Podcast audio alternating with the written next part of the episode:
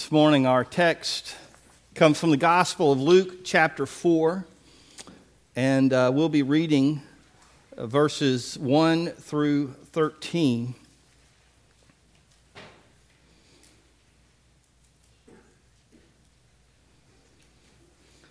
Luke chapter 4, and beginning in verse 1.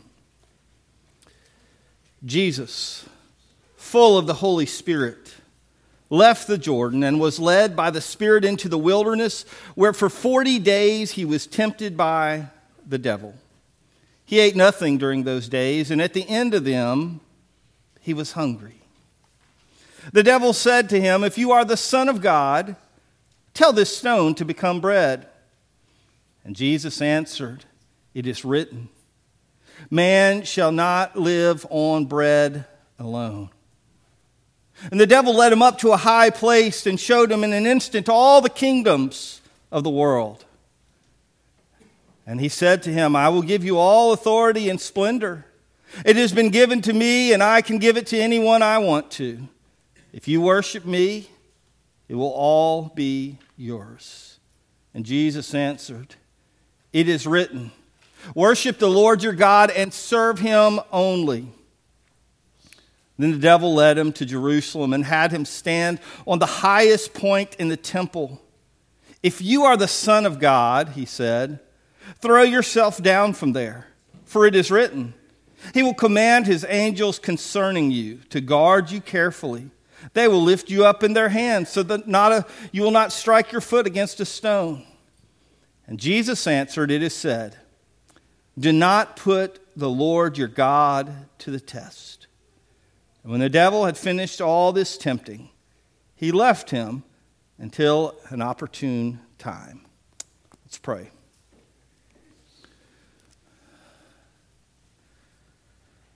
Lord God, we live as Christians with an enemy. An enemy who seeks to trip us up, to cause us to wonder, to keep us from the straight and narrow, and to tempt us into the path of destruction. Heavenly Father, I pray today that as we read from your word, as we see the example of your Son, as we are filled with your Spirit, God, that we may bring glory and honor to you. God, depending upon you as you lead us to overcome temptation. Father, make us closer to you. Make us better soldiers in your kingdom. We pray these things in Jesus' name. Amen. Today's sermon is entitled The Truth About Temptation. And we absolutely, positively need the truth about temptation because Satan's main enemy is lies. The Bible tells us that he is the father of all lies. That's how he works. He works with lies. Now, he's not afraid to squeeze in a little bit of truth in there, or even sometimes a lot of truth but he'll manipulate that truth. He'll spin that truth. He'll distort that truth until he can get it to a place where it's just off enough to make us sin and to get us away from God. See, the reality is when we know the truth, the deceptions of Satan lose their power. If we know the truth and we practice the truth, then Satan's lies, his temptations, uh, cannot harm us. But if we are unaware, uh, if we are ignorant, if we are careless, if we are lax in our Christian faith, then the devil, who is constantly, the Bible says, fire, fiery arrows at us, he is gunning for us, he is aiming for us to take us down all the time, then, then we're going to experience defeat in our Christian life. So you and I need to learn and we need to practice the truth about temptation. Now, our, uh, there are more than one sources of temptation, you could say, or at least we have more than one enemy. The, uh, the Bible teaches us in different places. Not, there's not one verse that says this, but in many different places it talks about our enemies, and we basically have three enemies uh, we, the world, the flesh, and the devil. the world, the flesh, and the devil. Now, the world has to do with uh, the, not just the physical earth, but it has to do with society as it has been tainted by sin. And, and society often is going, because we live in a fallen world, a sinful world, we're going to fall into peer pressure, social pressure, the ideas that are put out in our culture that tell us to do wrong. So that's the world. Then there's the flesh. That doesn't mean that your physical body is evil. The flesh represents the things that are of the old nature. God has given us a new nature. He has recreated us in Christ Jesus. Uh, our, our spirit is alive because of Christ, but we still live in the flesh. That is, we still have sinful impulses and desires because we have not yet received that resurrection body that we're going to have one day. And we experience conflict. We won't experience that conflict because our spirit and our bodies will be in total alignment. We'll completely want to, to glorify God, and that's all we're going to do forever. But right now, while we have a Spirit of God put within us, and, and, and that Spirit wants to do what's right, we also have the flesh and the flesh tempts us. It's our own self destructive, uh, dangerous desires that come from us the world, the flesh, and the devil.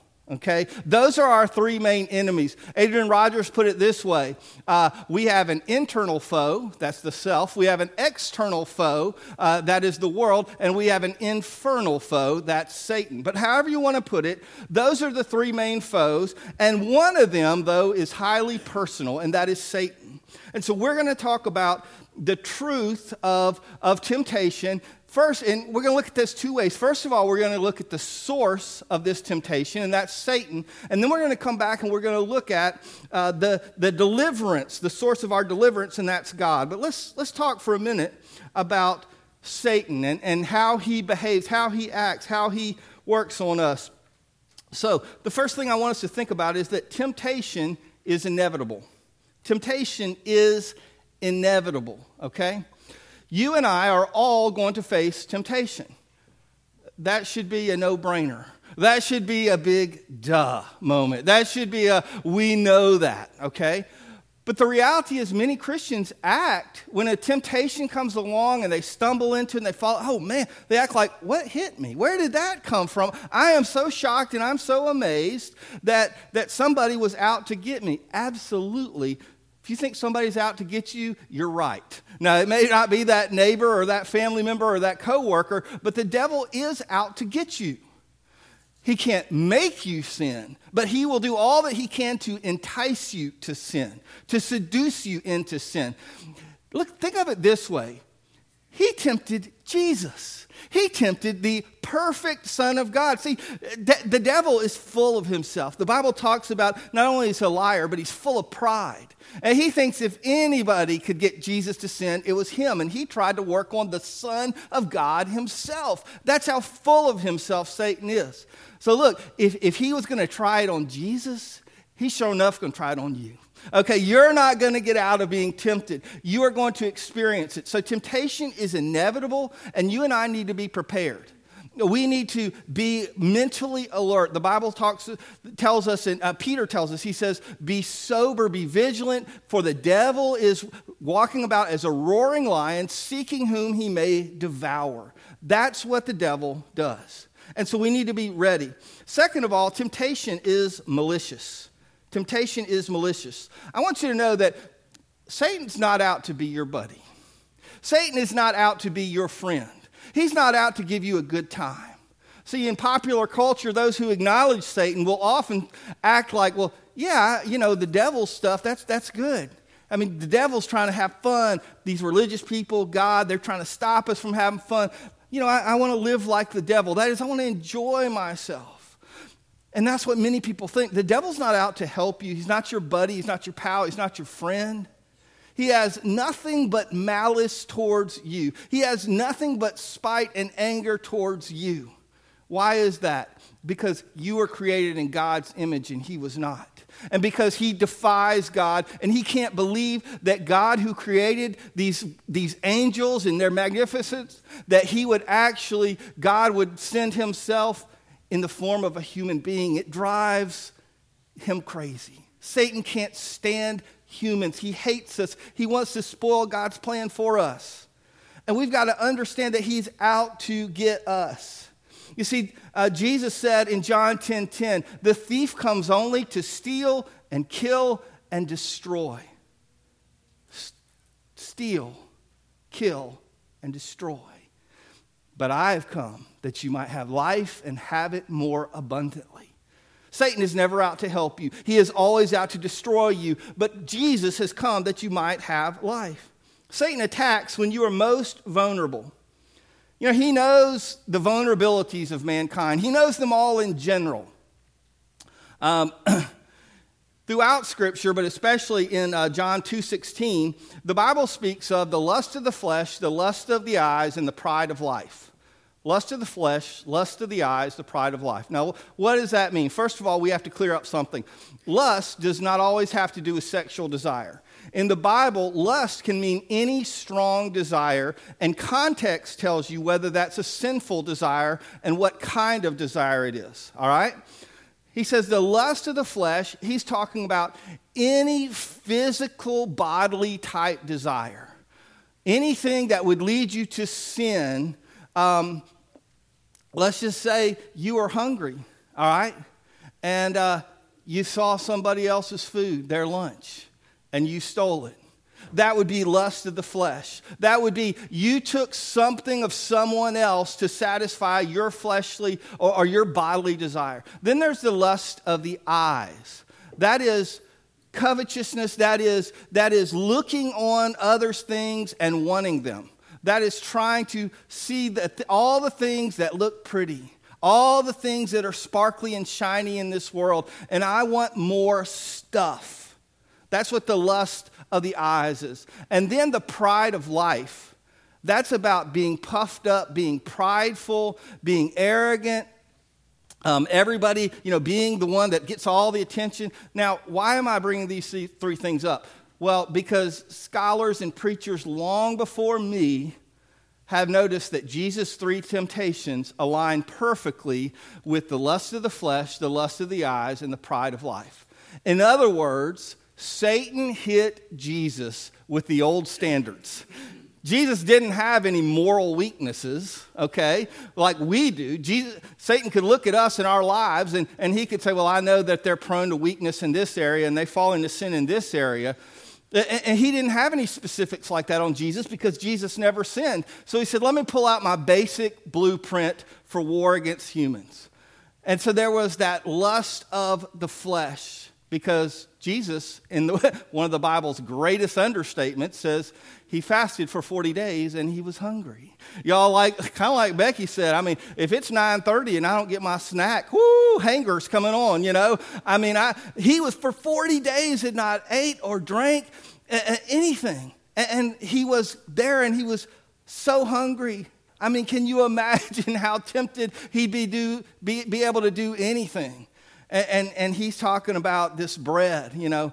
For me, I'm thinking about a Hardee's biscuit. You know, that it was just right there, smelling so good, looking so good. If you just do what I tell you to do, you can have that hot, warm sausage biscuit, Jesus. And Jesus said, No, you know, uh, it's more than about bread alone. Life is about every word that proceeds from the mouth of my Father God. And so that was that lust of the flesh, that physical desire thing. Then there was the lust of the eyes, okay? So he, he takes in, I mean, and he shows them all the kingdoms of the world. See all the pretty stuff. And, and, and you could have all this. And then there was the pride of life. You know, Jesus, if you'll just bow down before me and worship me, I can get everybody else to worship you. Now, here's the interesting thing we're tempted, most of the time, our temptations are things that we don't have a right to in the first place. Jesus actually had a right to all these things, he owned the earth. So he was to be, should be worshiped by all mankind. Uh, he should be guarded by angels. And, uh, you know, all of these different things he was tempted to. But here's the thing Jesus was tempted to take a shortcut. Jesus was tempted to go after the right thing in the wrong way. He was tempted to take things into his hand and in his timing rather than God's timing. Remember in the Old Testament, David? David was anointed as a young teenage boy. He, he went on then to, to slay the giant Goliath, and he won many victories. And, and Saul, the king, got jealous, and he couldn't wait to take D- David out. And he had not one, but two different opportunities where he would not take Saul out as king. He would wait on the Lord's timing. He said, I'm not going to touch the Lord's anointed. In other words, even though God has already promised me this, even though I, I know uh, from, his, from a certain viewpoint, he could have said, I deserve this or this is going to be mine, I'm not going to give in temptation by getting ahead of God's timetable. I'm not going to take action. I'm not going to take things into my hands. I'm going to leave it to God. And that's the kind of temptation because Jesus, again, he was owed all of these things the glory, the power, the honor, all of it belonged to him. And yet, in God's timetable, he was to come as a suffering servant. And he was to suffer persecution and he was to go to the cross and then he would be glorified. And there's an even greater glory coming when the Bible says in Ephesians chapter 2 that every knee shall bow and every tongue shall confess that Jesus Christ is Lord to the glory of God the Father. So we have um, we have these basic, Satan knows though about those basic patterns, these basic weaknesses, but then he also knows our particular weaknesses. Now, I'm not, Satan's not all knowing like God is. Don't get, don't get that wrong. God knows everything. Satan doesn't know everything, but he knows a lot because he and his minions, he, he and his demons, uh, they're going around, the Bible says, seeking whom they can devour. And so they do a lot of looking and, and watching and testing and intelligence gathering. And so Satan knew that Jesus was extremely hungry. So, so there was a particular physical weakness, not a moral weakness, but a physical weakness.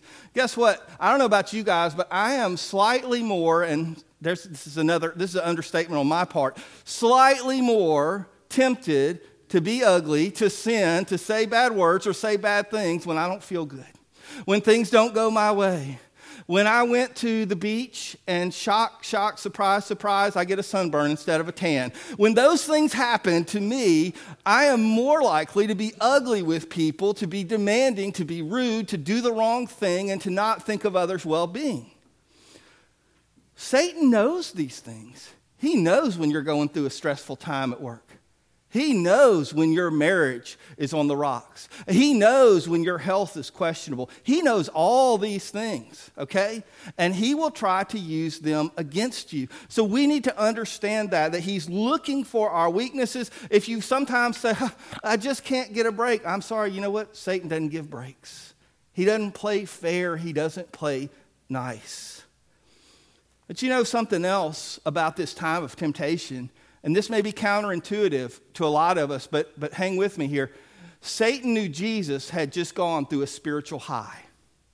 See, Jesus, this passage of temptation follows the baptism of Jesus. It comes immediately after it. There's the baptism, and then, then Luke tells us a little bit about uh, the genealogy of Jesus, and it goes, then it's straight into this story. Talk about a spiritual high. There was Jesus being baptized the Spirit descends upon him. He hears his father saying, This is my son, in whom I am well pleased. I mean, you can't get much more mountaintop than that. You can't get much more spiritually intense than that. You know what I've found in life is that many times after the mountain, we drop back down the, to the valley. Uh, we are on this cliff almost. Lots of times we're at a high point, and then all of a sudden, whew, it's over with. And I don't know if it's adrenaline. I, I don't know if it's pride. I don't know. Maybe a mixture of all these things, but we can be riding high, and the next thing you know, Satan, while we think everything is great, can slip in a temptation on us. And so I want to warn you not only when everything is going wrong in your life, but also when everything is going right in your life. Be very, very careful that you don't get complacent and think, I've got this God thing down. I've got this spiritual thing down. Because that's exactly when Satan wants to tempt you. In fact, the Bible says, um, you know, at the end of the whole thing, when Jesus defeated him, the Bible says Satan left until a more opportune time. In other words, he didn't say, oh, Jesus has defeated me, it's over forever. Satan, uh, he, he's the eternal optimist in one sense of the word. That is, he keeps on trying. He's not going to take down God's plans in his church, but he thinks he can because he's deluded. And so, even when you defeat him, well, okay, I won't bother you. You're strong right now, but I'm going to come back the next time you're weak or prideful, when you're in the valley or when you're on the mountain. Whenever it is, it's going to be easier to tempt you and bring you down. That's when I'll come back and try to tempt you again. Third, about Satan and his temptation, that temptation is predictable. Temptation is predictable. You know, Satan follows a basic pattern, a, ba- a, basic plan of attack, and it's really these things we've already been talking about. He lies, he deceives, he manipulates, he preys on us in our weakness. But you know, we have Satan's playbook.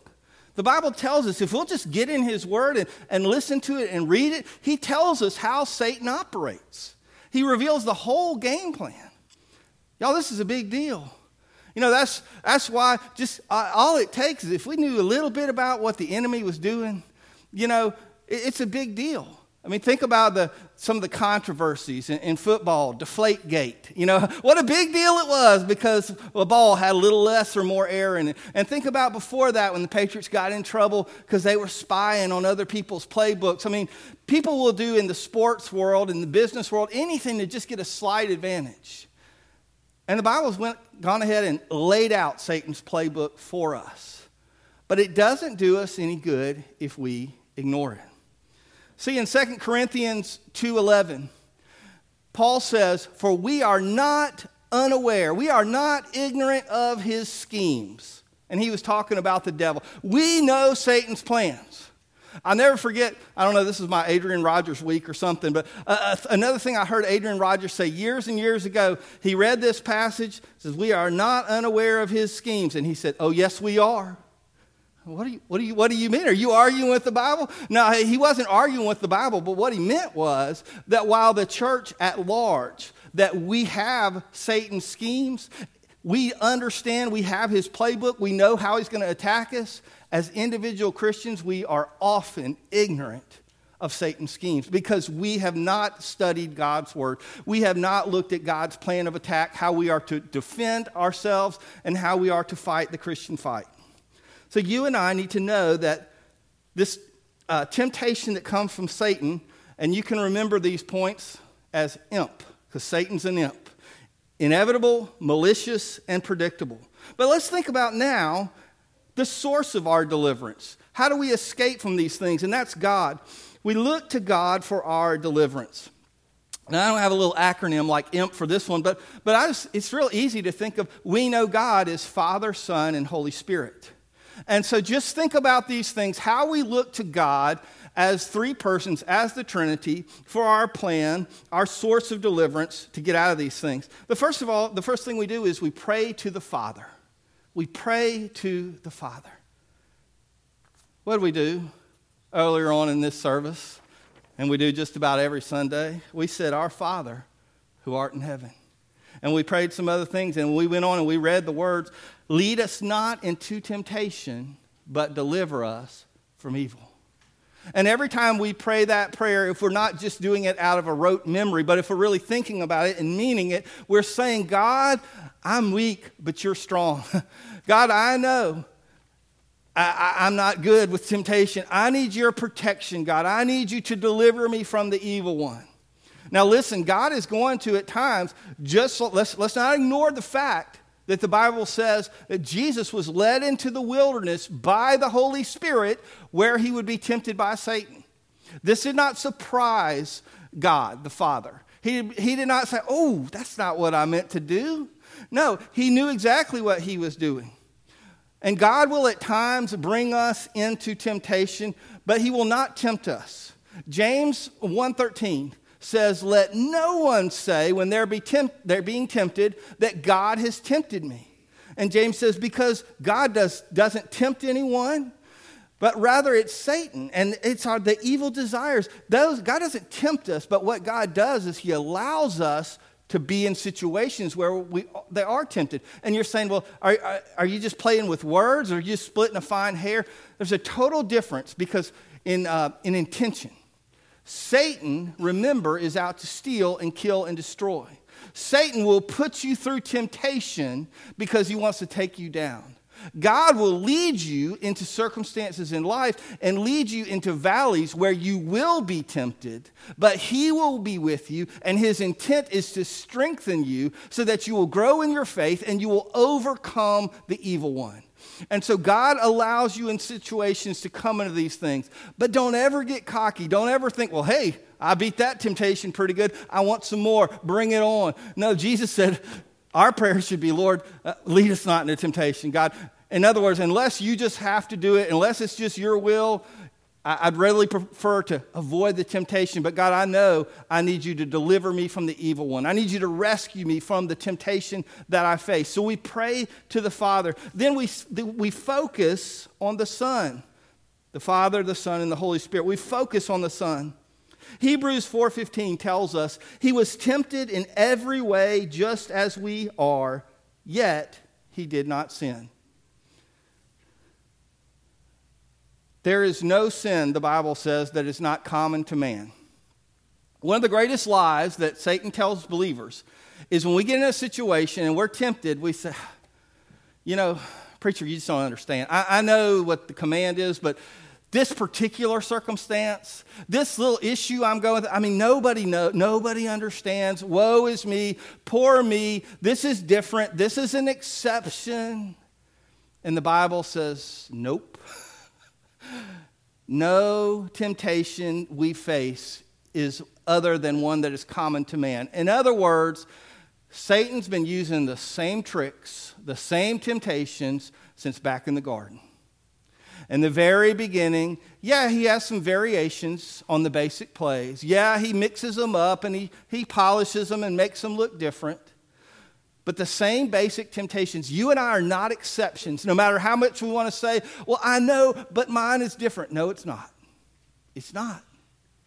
The same basic things. And the author of Hebrews says, We have a high priest, speaking of Jesus, who can sympathize with us in our weaknesses because he faced every temptation, every type and sort of temptation that we face, and yet he did not sin.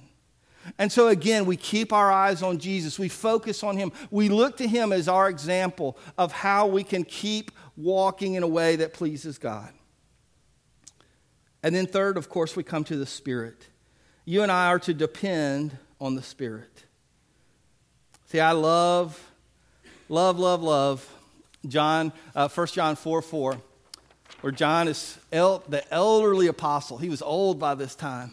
And he, in fact, he talked to his congregation as little children.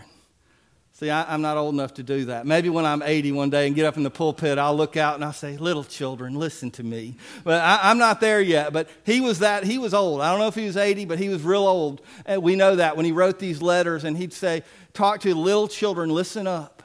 And he said this in 1 John 4 4. He said, Greater is he that is in you than he that's in the world. Boy, what a promise. What a source of strength. What a source of power that we rely on the Holy Spirit. You see, this is, the, this is kind of the ultimate my dad can beat up your dad, okay? We have a father in heaven who is stronger than the father of lies who is here on this earth. And so maybe, maybe the temptations of life try to bully us, they try to threaten us. The storms, the waves of life try to smash us against the rocks, and we think, I'm going to be destroyed. But then we remember, greater is he that's in us than he that's in the world. And so, no matter what you come up against, you have a more powerful ally than the world does. There is a, a, dependence on the Spirit of God. The Bible says that he was full of the Holy Spirit when he entered into that place, into that wilderness. His stomach was empty, but his spirit was full. And that's why he could say, Life is more than just about bread but it's about God's word. Because he, dispensed, he, he received the Spirit of God as it came upon him. And by the way, I, have mentioned this before, but I'll say it again. I'm one of those that believe that in, in uh, Philippians chapter 2, when it talks about Jesus emptying himself, I believe that Jesus let go of every supernatural power that he had when he came to this earth. And so I believe that every supernatural thing he did, from, from miracles to healings to anything he did, he did through the power of the Holy Spirit. Why is that important? Because if we look at Jesus and we say, yeah, he's our example, but I mean, he was God. He had God powers. Of course, he could be nice. Of course, he could forgive. Of course, he could be generous and kind.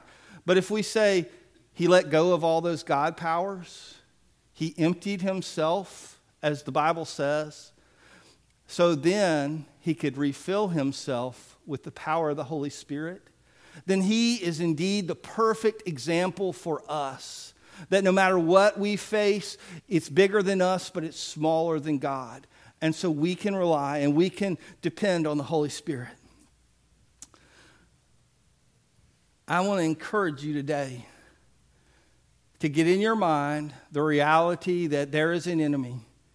He's an enemy who the Bible says is, is firing flaming arrows. He's an enemy who, like a lion, is, is roaring, is prowling to see who he may devour but greater is he who's in you. Okay? But I also want to say this while you understand temptation and you, and you learn how to fight against it and how to defend against it, I want to acknowledge the fact that there's some of you in here today, maybe all of you, if you're being honest, are saying, Whew, I wish I'd heard that message back when. I wish I had read that passage of the Bible before I did that. I, I wish I'd really got it before I said that. And, and there can be this sense of regret, this sense of, yeah, I can do better now, but I've got so much in my past, so many failures. And that's why where we are so encouraged by the grace of God. You see, we sang, we call out to dry bones, come alive, come alive. And that song comes from Ezekiel chapter 37 where the Spirit of God took the prophet Ezekiel out to this valley. And he went back and forth and showed him this huge valley. And this valley was nothing, full of nothing but death. Old dry bones where some great battle of armies had taken place and, and there weren't even any buzzards left. I mean, the meat was all picked off the bones. It was nothing but bones, nothing but death and destruction. And the Spirit of God spoke to Ezekiel and he says, Son of man, can these dry bones live again? I think we would say the right answer would be, Yes, Lord, yes. Ezekiel was a little more cautious. He said, Only you know, Lord. Only you know if these bones can live again. And then God commanded him, Son of man, speak to these bones. Speak to these bones, prophesy to these bones, tell them to come to life, to live again. And his point was throughout all the things he had warned the people of Israel about, and all of their failure, and all their faults, and all the judgment they went through, he said, I'm not done with you yet. Because some of you Israelites, you, you believers in me, you're really living in the dumps now. You're saying, man, I screwed it up. Man, I lost it all. Man, I didn't, I didn't uh, live the way I should have when temptation comes along. And now you're depressed and you're, you've given up. And God says, I can make dry bones come to life again. I bring beauty from ashes. I make all things new. Satan would love nothing else. If he can't get you to ignore the truth about temptation, he'd love to, to shackle you in sin and shame and guilt. And he'd love to keep you there, but God says, I'll make dry bones live again. I'll bring good things. I'll bring new things. I have a hope and a future for you. Avoid temptation. Look at what God has to say. Walk with God and don't give in to the temptation. But guess what? We're all going to do so sometimes. And when you do, don't stay there. Just like Peter took his eyes off Jesus and put them on the waves, and you start sinking, be like Peter to look back to him and say, Save me, Lord and Christ will lift you up and he'll pull you out and he'll bring grace and mercy and peace into your life again. Pray with me. Heavenly Father, God, we struggle through this world. We face temptations of many kinds, temptations to gratify our desires, our physical desires, uh, temptations to justify ourselves in front of others, temptations of, of power and of stuff, to accumulate more and more and more. And all of these things come at us at the worst of times. And so, God, we're thankful that you're there always at the best of times and the worst of times. When we walk through the valley of the shadow of death, you are with us. You never leave us or forsake us. God, help us to turn our eyes to you to come to you in prayer and humility, to follow the example of your Son, to live in the power of your Spirit. Lord, be with us now in this time as we respond to you. And we ask all these things in Jesus' precious name. Amen.